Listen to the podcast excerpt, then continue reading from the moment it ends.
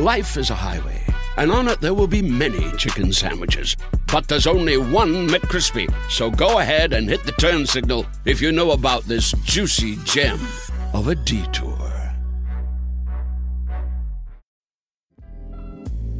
This episode is brought to you by Twizzlers. Long day, late night, feeling a little bored. Twizzlers is the ultimate sidekick for any moment of the day, no matter what kind of day you're having. The perfect level of sweet and a fun excuse to sit back and relax. Unwind with Twizzlers. To buy now, visit Hersheyland.com slash Twizzlers. Hello and welcome to episode three hundred seventy-seven of the Filmmakers Podcast. This is a podcast where we talk filmmaking. From indie film to studio film to documentary to high-end T V and everything in between. How to get them made, how to make them, and how to try not to royally F it up, in our very, very humble opinion. I am Giles Alderson. Thank you so much for listening. Today on the show, we have special guest. He's one of my filmmaking heroes. He is the director, J A Bayona. He's the director of movies such as The Orphanage, The Impossible, A Monster Calls, Jurassic World Fallen Kingdom, as well as the T V series Lord of the Rings Rings of Power. But recently, he has just brought out his latest film, Society of the Snow, which has been doing incredibly well on Netflix. It's been talked about a lot, and I think it's the number one film around the world. Uh, Society of the Snow is um, it's a survival thriller film, and it's an adaptation, uh, adaptation of Pablo Vierci's book uh, of the same name, Society of the Snow, which documents the accounts of all sixteen survivors of the crash, many of whom Vierci knew from childhood. Uh, the cast is composed of Uruguayan and Argentinian actors, most of whom are newcomers. Um, if you have watched the film on Netflix, or if you haven't, you've probably heard of this film before because it was re- it was made in the past, a movie called Alive. Um, and Juan Antonio, or J A Bayona, touches on that in this interview. Why he wanted to create his own story and why this film meant so much to him. I sat down and had an amazing chat with Juan. It was really wonderful. I really enjoyed myself. Uh, I could listen to him talk all day, talk about making disaster films. He, he also talks about creating huge set pieces. The plane crash is incredible. It's unbelievably good. Um, he talks about planning and shooting in the snow, in the cold. Yeah, that's right. They pretty much shot all of this movie in the snow and in the cold. How he creates tension, why he storyboards and uses animatics, why he likes actors' creativity, why he wanted to shoot chronologically and without cutting. So basically, he's doing a take, and instead of cutting cameras and going again, you keep the actors in the zone, keep them in the mode. And it's mainly because he was shooting in really small, tight areas, to get the cameramen in and out, to get the actors in and out. No, they're in the zone. Keep going, keep going. It's it's just wonderful to hear. Um, he also talks about why he wants actors to take risks and what a typical shoot date is like. Myself and Juan also talk about what the most important moment on set is, how The Impossible kind of happened at the same time of Society of the Snow, and how he's changed as a director from when he made The Orphanage. This is a treat. Uh, there's no question about it. And it's not the only treat we've been giving you uh, in this new year. On Tuesday, we had the team behind Oppenheimer, Jennifer Lame, Ellie Mirojnik, Louisa Abel, and Jamie Lee McIntosh, some amazing female filmmakers who have just been nominated for a BAFTA each. Yeah, pretty amazing. Um, and then before that, we had George C. Wolfe, the director of Rustin and Ma Rainey's Black Bottom. And then before that, we had James Hawes, the One Life and Slow Horses director. I mean, what a start to the year. And it only gets better because on Tuesday, we have The Boys in the Boat producer, Grant Heslov. Yeah. Yeah, that's a lot of podcasts. That's a lot. It is a lot. It's a lot of editing. But it's worth it because it's so good. Today's episode is so good.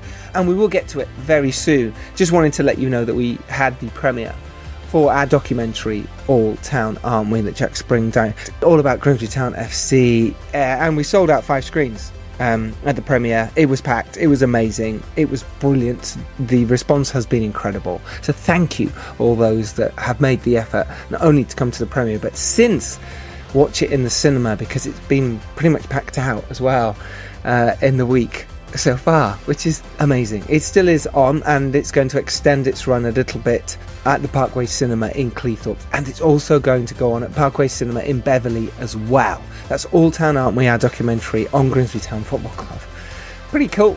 Uh, more news to follow, where if you're not around Humberside, where you can watch it. I'll let you know soon. Anyway, I hope you've had a really good start to the new year. It's a slow start, but it's positive. Positive things are happening. I hope they're happening for you. They're trickling in. People want to make movies again. Just talk. Be in those conversations. Just keep knocking on the door, because do you know what? That email you send, that phone call you make, that text could be at the right time, because it is all about timing, this industry. one hundred percent about timing, and that's exactly what happened with Juan Antonio J A Bayona when he met Guillermo del Toro at Sitges Film Festival. It's all about timing, ladies and gentlemen, because that really helped for him to make his first feature film, The Orphanage. Anyway, you'll hear about that in the episode. Well, a little bit. Anyway, we talk mainly about Society of the Snow, which is incredible. It's out now on Netflix. Go watch it this evening, and you'll be amazed by the filmmaking. Just delighted with how they made this movie, and then jump on uh, Juan's Twitter page, which is at Film Bayona, uh, where he is doing so many behind the scenes clips, images, and gives you so much more information about how he made the movie. But for now, sit back, relax, and relish this episode with Juan Antonio Bayona.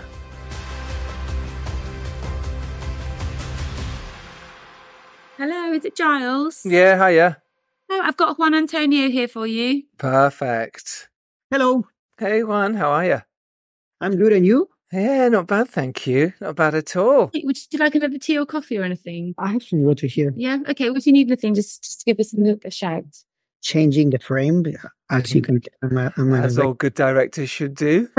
uh, we're matching clothes as well. Look at that. Bit of purple well, today. Purple on the glasses. Look at us. I love it.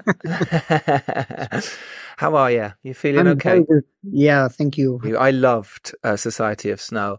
I had a real, real joyful, disturbing, um, wonderful evening watching it, because it's so, uh, it's hopeful and traumatic and everything. But I thought it was beautifully shot. I thought it was wonderful. So well done. Thank you so much. That's yeah. exciting.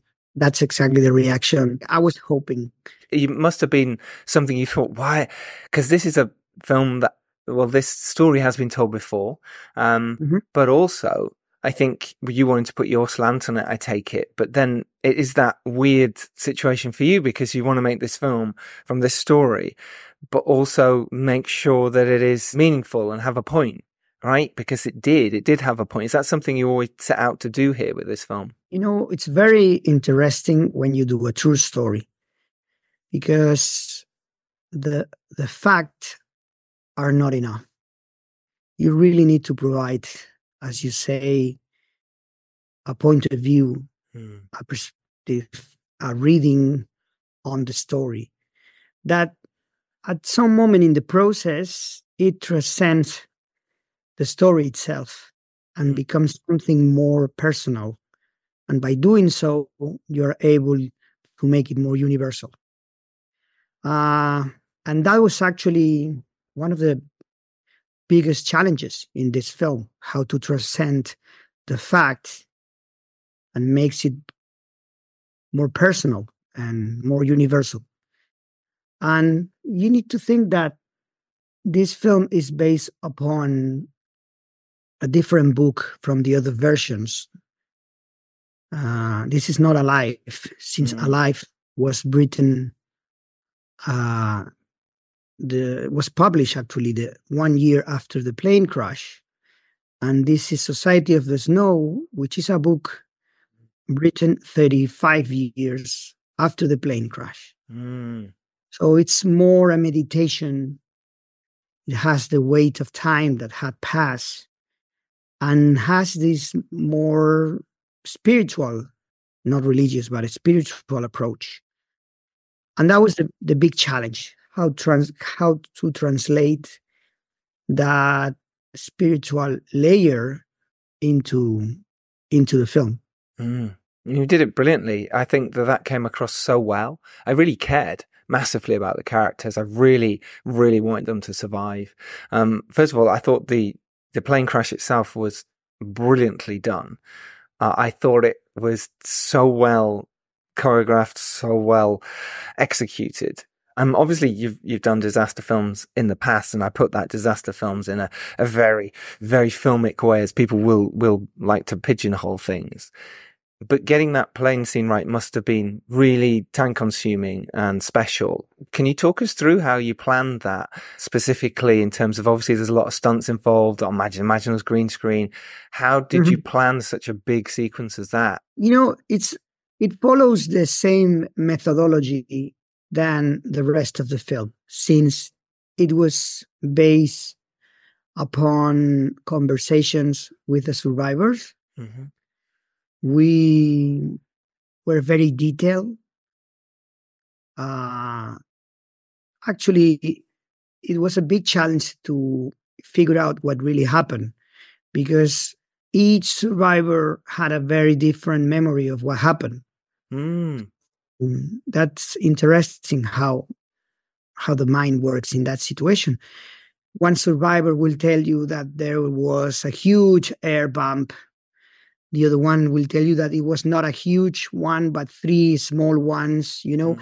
very interesting, you know, like, like trying to really uh, figure out what happened, you know. Uh, Pablo Vierci, the author of the book, is a journalist, and he came with this methodology. If three of them were in the scene and they agree uh, in, in what happened, that's what happened. You know, mm. so we basically had these long conversations. We figured out what really happened. Um, the only thing that we didn't know is what happened inside the cockpit, and this is why we never go there. Right. We, we know that it was a human error, but we don't know exact the exact details of what happened. So, so we decided, out of respect, also, not to get in there, but basically not only because of that, but also because we wanted to make it feel very immersive. So we stay with the characters inside the plane, not except the cockpit.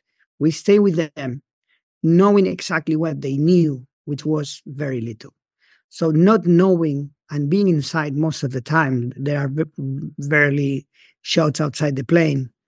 That creates a tension and, and an anxiety, because the audience, it's like them not knowing what's going on.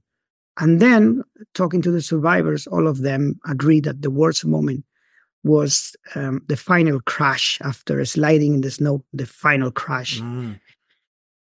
Uh, the moment that, that, that, that the plane stopped, and how the all the seats move forward, trapping them, creating this kind of like accordion of iron. Uh, and all of them experience this kind of like horrible situation that that we translate into the screen almost as if like like a, like physical pain, you know. Mm. Mm. We make it very physical, you know. Mm. And, but that's but that's exact the exact methodology that we did, not only in that sequence but in the whole film, which was lots of interviews, care of detail, being immersive, stay with them, know as much as they knew, and and try to be as physical as possible. Mm. And with that, uh, is it storyboarded? You know, how do you like to work that way? Do you storyboard, especially big action sequences, do you storyboard those, you know, almost within an inch of its life? And then when you get there, tweak it a bit? What's your process? We, the, the, the, the, the, the plane crash was very technical. Mm. Uh, so that was storyboarded. We had an an, an animatic, you know. Oh, yeah. uh, so so we were following a plan, But for the rest of the film, I I was hoping for finding um, ideas, moments, visuals, images in in on set that will reflect the story in a much more meaningful way. So I allowed the actors to to explore as we were telling the story. We gave them all the information because, first of all, they were in contact with the survivors or the families of the deceased. Mm-hmm. And second, we provide them the context. So the snow was real, the cold was real, mm. the hunger was real because they were following a strict diet. Wow, okay. Sense of isolation because they spent six months in Spain, very far away from their families and girlfriends. Mm. So, so we provide them the information, we provide them the context, and we gave them the chance, we gave them the space on set to to try things, you know.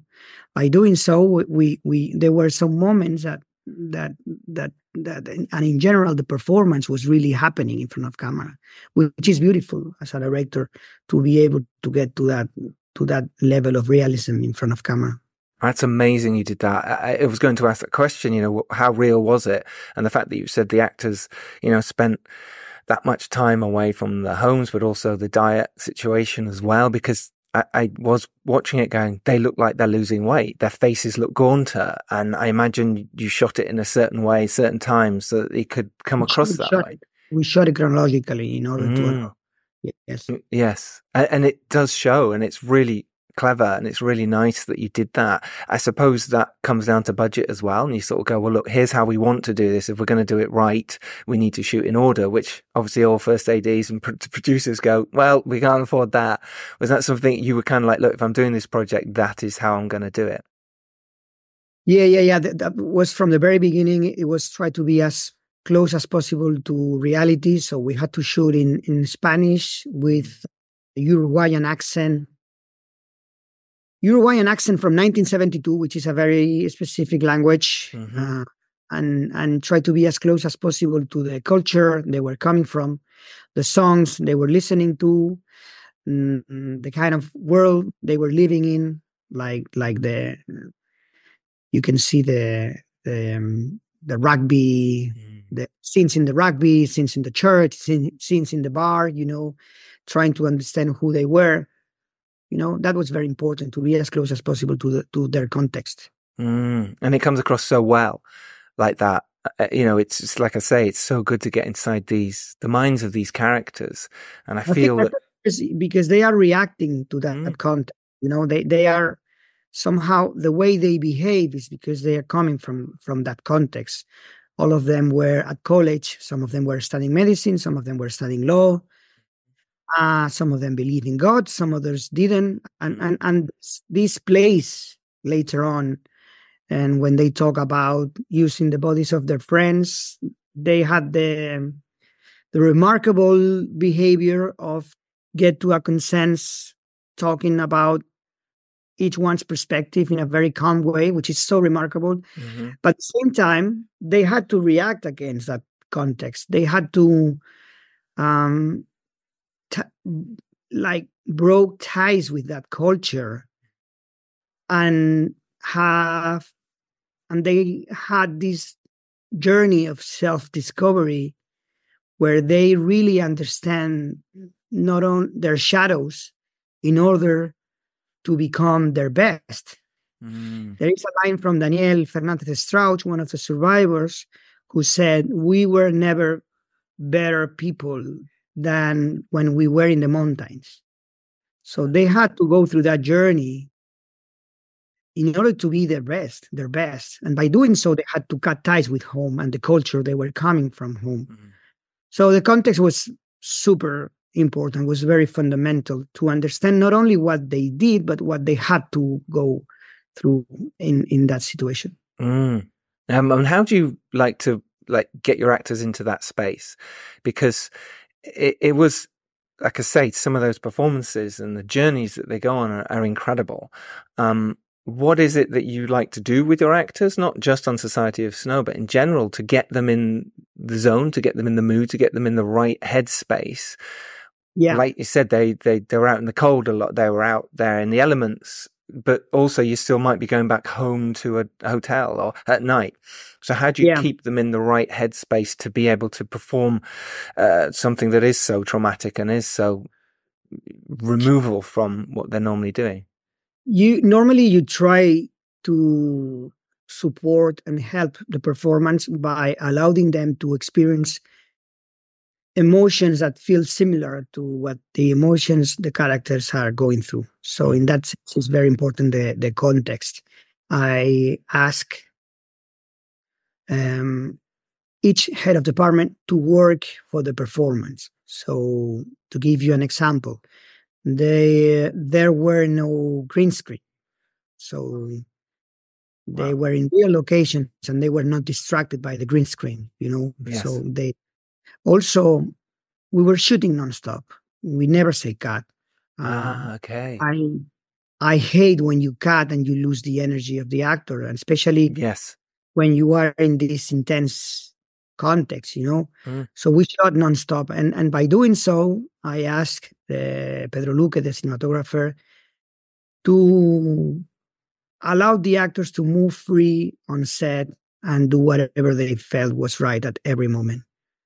And by doing so, you can ask the actor to trust the process, to not be afraid of committing mistakes, to take risks. Mm-hmm. Um, and and suddenly, if if you provide the actors with the context, all the information, and the permission to commit risks, uh, suddenly you get to you get to something sometimes that was not expected, that and and takes the story, elevates the story to uh, an, an unexpected place, you know? Yeah. And to me, the most rewarding moment, when suddenly things that you don't expect and improve the script happen in front of the camera. Mm. I love that. It's so immersive and exciting because, like I said, you've, you know, the films you've worked on in the past, I imagine but are that, a bit. That's, but that's the word, exciting, because mm. there's, it's very exciting when something that you don't expect improves the story. Yeah. And, and that keeps the whole cast and the whole crew alarmed all the time, because we are exploring. We're not just telling the story. We work in the script for years, so so we have a we we try to have a, a strong script, but then you allowed the crew and the cast to explore and being all the time alert, expecting to to improve the film on set, which, like you say, keeps it exciting but also keeps the magic there, because like you say, sometimes when you cut and you go, let's go again, you can lose that magic, that spark. I think right. it's so important, and it's wonderful to hear you say that. How was it managing that on set then? So the camera's just rolling. Would you come in and talk to the actors? Because obviously sometimes it was in very confined spaces as well, inside the shell of the, the airplane, or it was under snow, or it was under a rock, or wherever they were. So are you whispering? Are you coming across? And, yeah. you know, it, t- talk us through what a typical day on a very difficult sh- shoot day would be like. Yeah. Um, it, it's, it's exactly as you said. I mean, it's like, uh, I try to be as close as possible to the actor. Sometimes it's not easy because the, the space was so limited.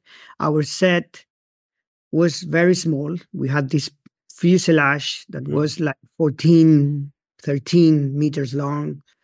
It was with this steep of thirty-five degrees. So you, you were sliding all the time in there. Wow.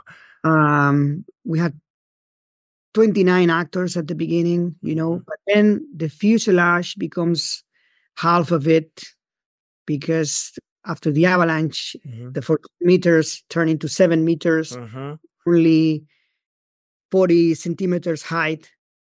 And, and in that situation, suddenly we found ourselves being a, nineteen actors, eight corpses, and two camera crews inside that space. Wow.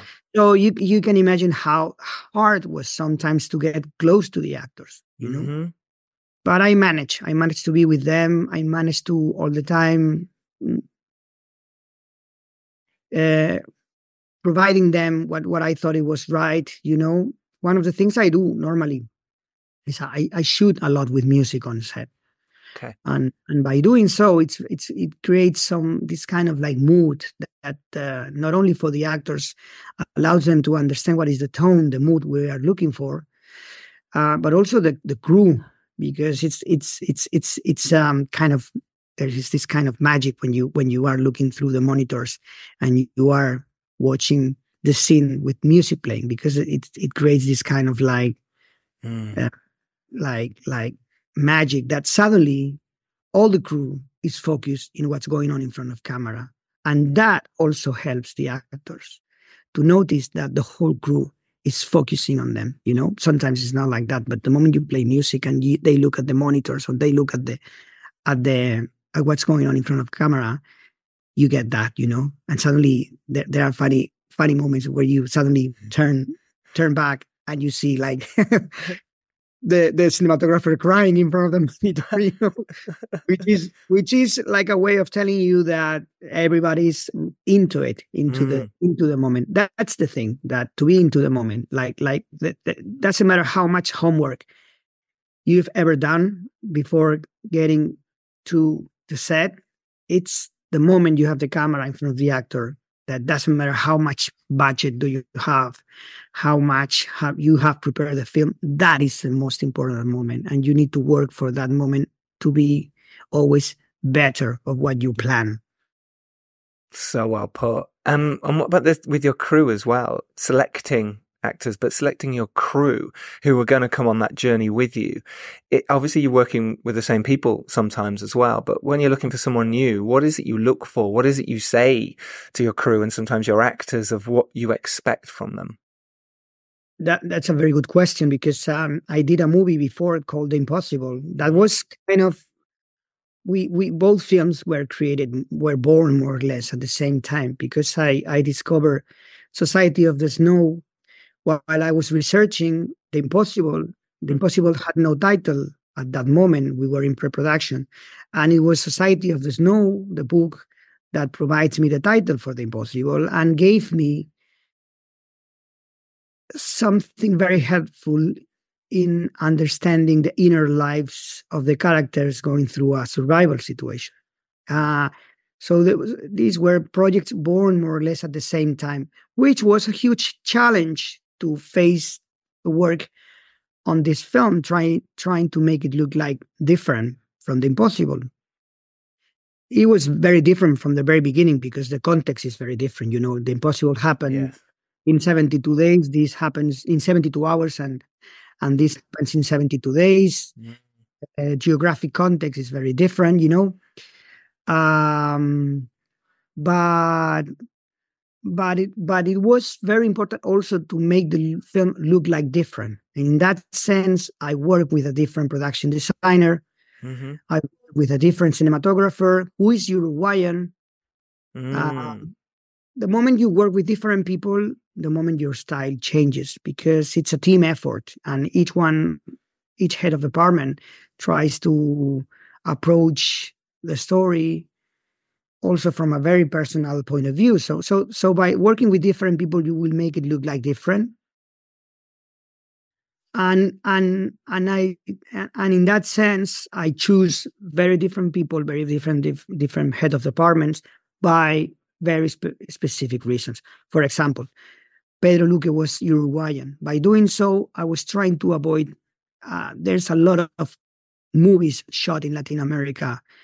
Uh, by foreign people mm-hmm. that focus in this kind of in in the exotic, you know, like like they, they look like like being seen by a tourist eye, you know. Yes, I know what you mean. Yes, and I was totally rejecting that by by mm. by having a Uruguayan cinematographer. I was avoiding that. I was looking at the story from the inside, you know. He was he he he he speaks Spanish like me. He knew the culture very well, and he had gone through oh, some of uh, some of the most difficult films I've seen in my life. Like like for example, Don't Breathe. Yeah, that yeah, is amazing film. A movie shot in the dark all the time, yeah.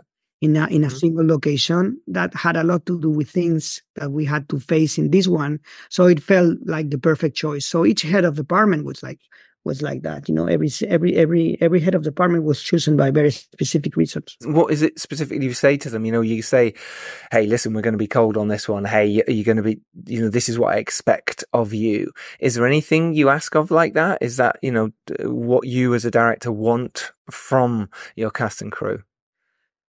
Yeah, the cast was a little bit the same. I, I had extensive interviews with the survivors. We did more than mm-hmm. fifty hours of interviews before doing the auditions. And by doing so, I had a very specific idea of who they were. Mm-hmm. And that's what I was looking for in the auditions. Yeah. Not only some kind of uh, physical resemblance, you know, that I, that I, that it was fun to keep, but sometimes... Um, yeah, sometimes didn't work, but sometimes work. Uh, but also specific, uh, the, the, I was looking for the the the, um, the the character, you know, the personality. Yes, and that's that was fun because the, we had a cast that had very similar personalities with the with the characters they were playing. Mm. For example, we we had in the center of our, of our story, we have Numa. Mm-hmm. And, and I was very, very impressed about uh, Enzo's auditions. Mm-hmm. He has an incredible charisma in front of camera. Very much so. He he's a very good actor, very mm-hmm. good actor. But also, I saw in the auditions that he had all the time this feeling, which is not what's, which was not true, but he had that feeling that he was never. He had that feeling that he was never doing enough. That he, and he was trying hard, really hard, you know. Mm. That's exactly what Numa was going through in the mountain, that he had that feeling all the time that he was not doing enough. And he was and, and by by and he was facing that, trying always to make it better and better and better. And the more better he was doing it, the worse it was for him, you know. Mm. And and I saw that that I saw that detail in the personality of Enzo. He was a, had a great charisma, great performance. And he shared that feeling with Numa, that he all the time had this frustration of not doing enough. So that helps you to get where you where where you want to go with the performance. And you you really need to understand each of the characters in order to have the best cast to play to play with. Mm. And and what looking back a little bit for us, obviously for The Orphanage, which was your debut movie, you'd made shorts before then as well. What changed for you as a director um from The Orphanage, making that as your debut yeah. movie, to now Society of Snow? What yeah. what what's worked for you and what hasn't worked for you as a director? I, I think in general my my approach to stories are uh, are I, I think I am more open now to explore a story. I, I was very rigid in, in The Orphanage in terms of uh, what I was looking for, which makes sense because when you start, you feel more insecure. Mm-hmm. And you try to hide that by imposing a vision. Mm. And the more you work, uh, the more you lose um, this kind of like uh, fear, this kind of like respect for the camera, and you feel more free to explore and share your vision with your team, with your actors, with your crew. And in that sense, uh, this film was probably the, the one that I was, that I felt more free in terms of the style, in terms of exploring the story. You know, I had the privilege of telling this story and I had the privilege of telling it hand by hand with the actors and the real people who experience um, the, the, the story, you know. So I was just open to to to explore and to try things and try to discover things that will provide me a new look, a new vision on the story on set. Mm. And you think that comes, like you say, from experience, from confidence, from feeling it's okay, I have less to prove maybe? Yeah. Is that part of it? Yeah. Also, you need to understand that, you know, every every film that you do is a reaction to what what, what you where you're coming from. Mm. You know, and I was coming from doing Jurassic World, Fallen Kingdom, and Lord of the Rings. That mm-hmm. I was at the service of big franchises uh, in a production, uh, in a in a kind of production that every everything is very every every step is very measured. feels a little rigid, you know. Mm. So the Society of the Snow was a reaction to that. Was right. was like going back to to my roots as a filmmaker and and trying to put me in a situation where I felt all the time out of my comfort zone. And by doing so, I was open to explore and, and find things and and and and and that made made me feel so good, you know, like like like mm.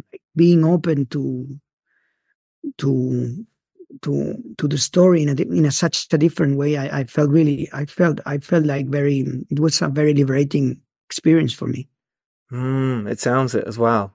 Life is a highway, and on it there will be many chicken sandwiches. But there's only one McCrispy. So go ahead and hit the turn signal if you know about this juicy gem of a detour. This episode is brought to you by Twizzlers. Long day, late night, feeling a little bored. Twizzlers is the ultimate sidekick for any moment of the day, no matter what kind of day you're having. The perfect level of sweet and a fun excuse to sit back and relax. Unwind with Twizzlers. To buy now, visit Hersheyland.com slash Twizzlers.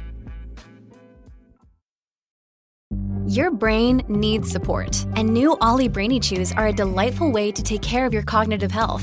Made with scientifically backed ingredients like Thai ginger, L-theanine, and caffeine, Brainy Chews support healthy brain function and help you find your focus, stay chill, or get energized. Be kind to your mind and get these nootropic chews at Ollie dot com. That's O L L Y dot com. These statements have not been evaluated by the Food and Drug Administration. This product is not intended to diagnose, treat, cure, or prevent any disease.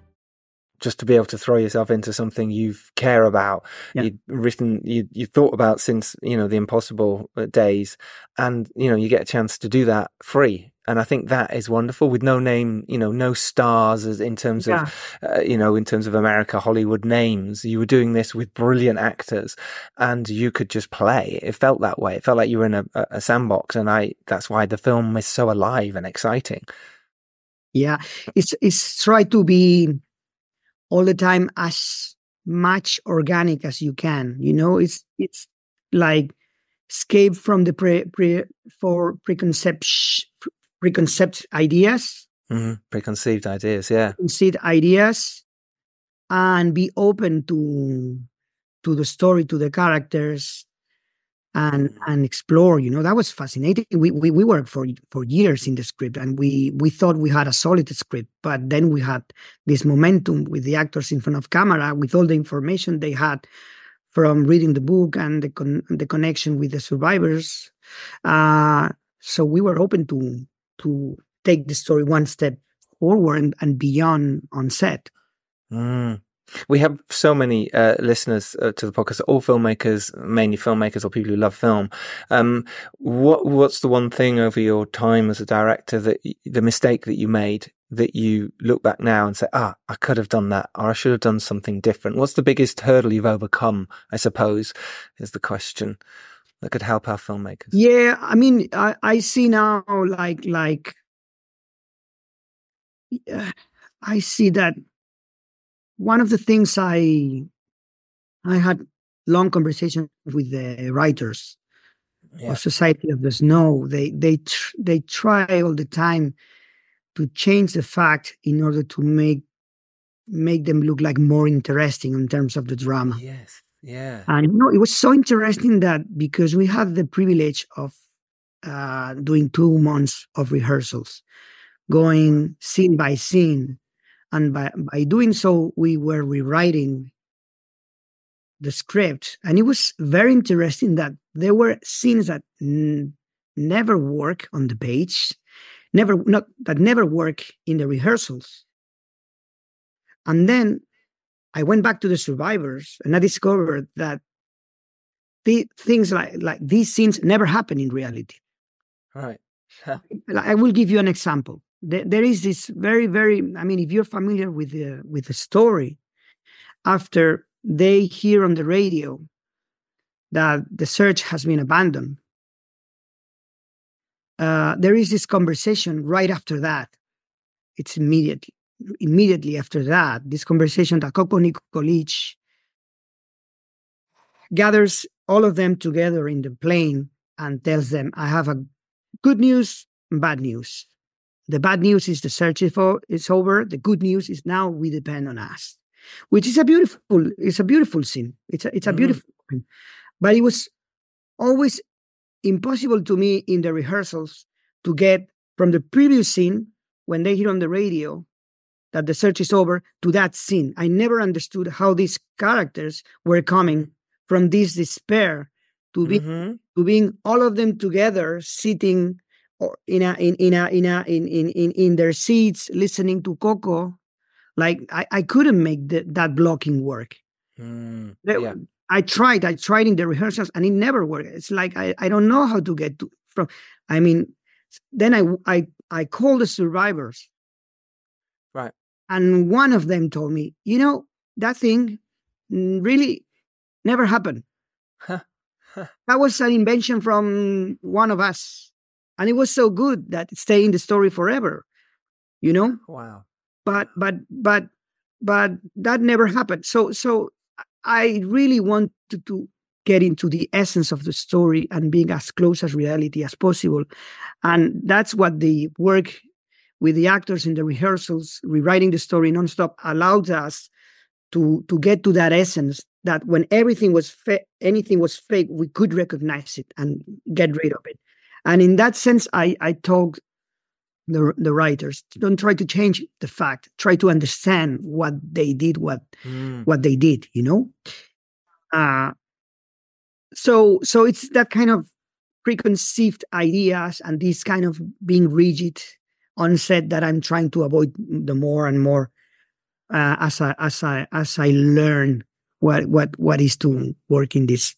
Mm, that's that's beautiful. Um, w- what was do you think was the thing? And this is what a lot of our listeners care about: is getting their first film made, getting getting through the door, getting the next one made after that. What do you think it was for you that got The mm-hmm. Orphanage made?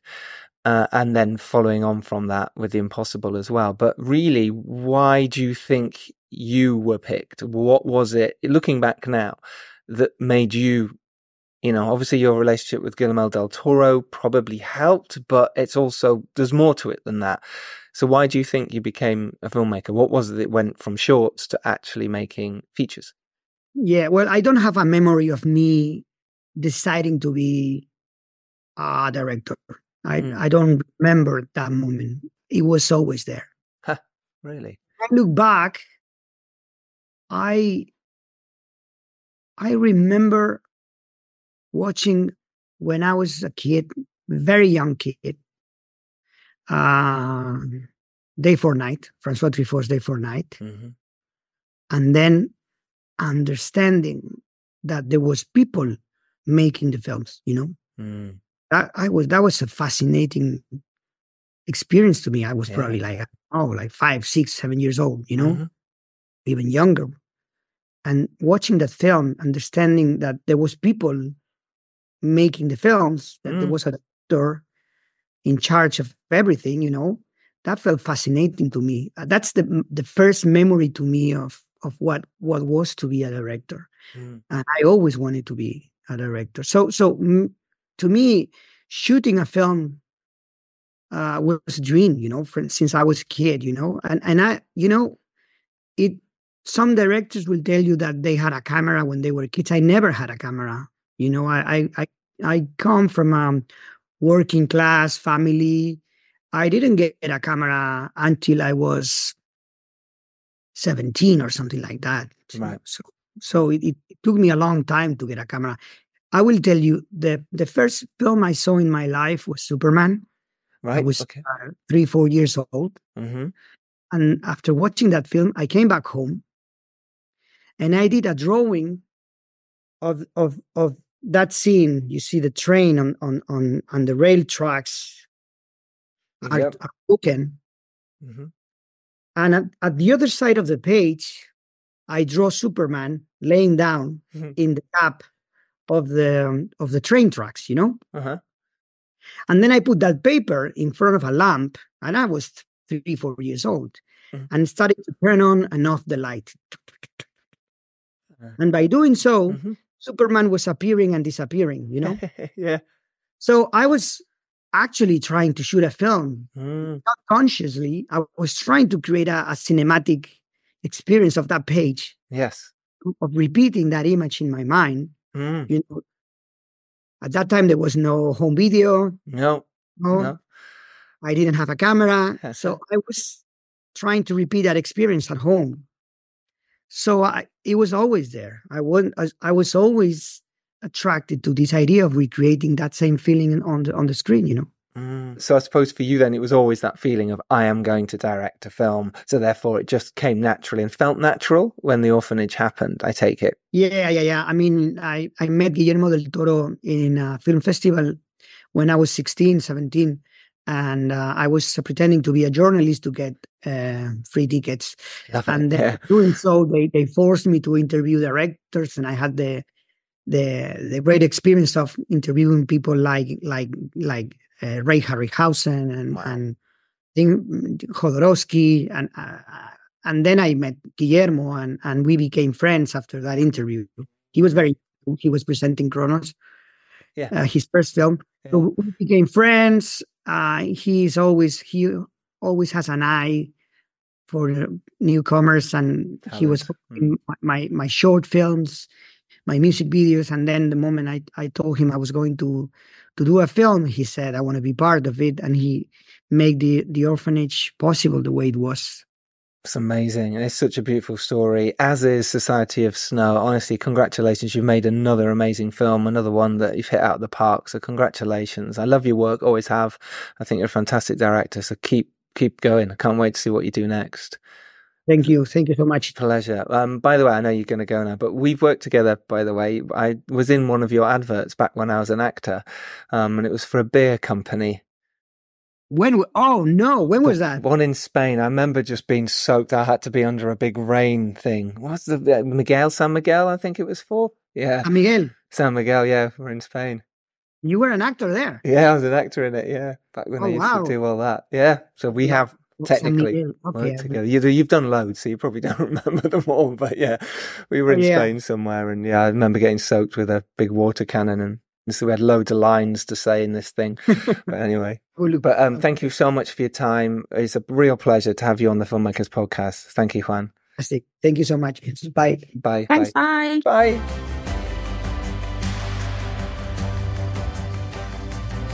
I told you, didn't I say it was going to be good? Didn't I say? J A. Bayona, ladies and gentlemen. What a guy. Uh, he gave up more of his time than he needed to. We were being pushed to, to wrap wrap it up. But he was like, no, one more. Um, it's just great. So thank you for the P R team for, uh, for letting us do a little bit more. And I hope you enjoyed that. I hope you got so much out of that. I know I did. I feel so inspired now uh, to keep going on this filmmaking journey, whatever medium it is in for you. I hope you feel the same. Uh, if you enjoyed this, listen, go on our Twitter at Filmmakers Pod and just tell us, share it, uh, and go on our Instagram at Filmmakers Pod. Or if you really feel inspired, then write to us, the filmmakers podcast at gmail dot com. Uh, and if you've released a film, get in touch, and hopefully we can get you on the podcast soon as well. Until Tuesday, when Dom Noir sits down with Boys in the Boat producer and George Clooney's only producer, Grant Heslov. Um, but for now, though, whatever you're doing, I hope it's productive, and I hope you feel good about this industry, because it can get you down and it can be really difficult sometimes. And I know it beats me down too, but that doesn't mean we can't take it. That means we put on our big boy or girl coat and just face it. So let's do that. And if you're lucky enough to rise up and do well, it is your duty to send that elevator back down. We will see you next Tuesday. Take care, everyone. Bye-bye.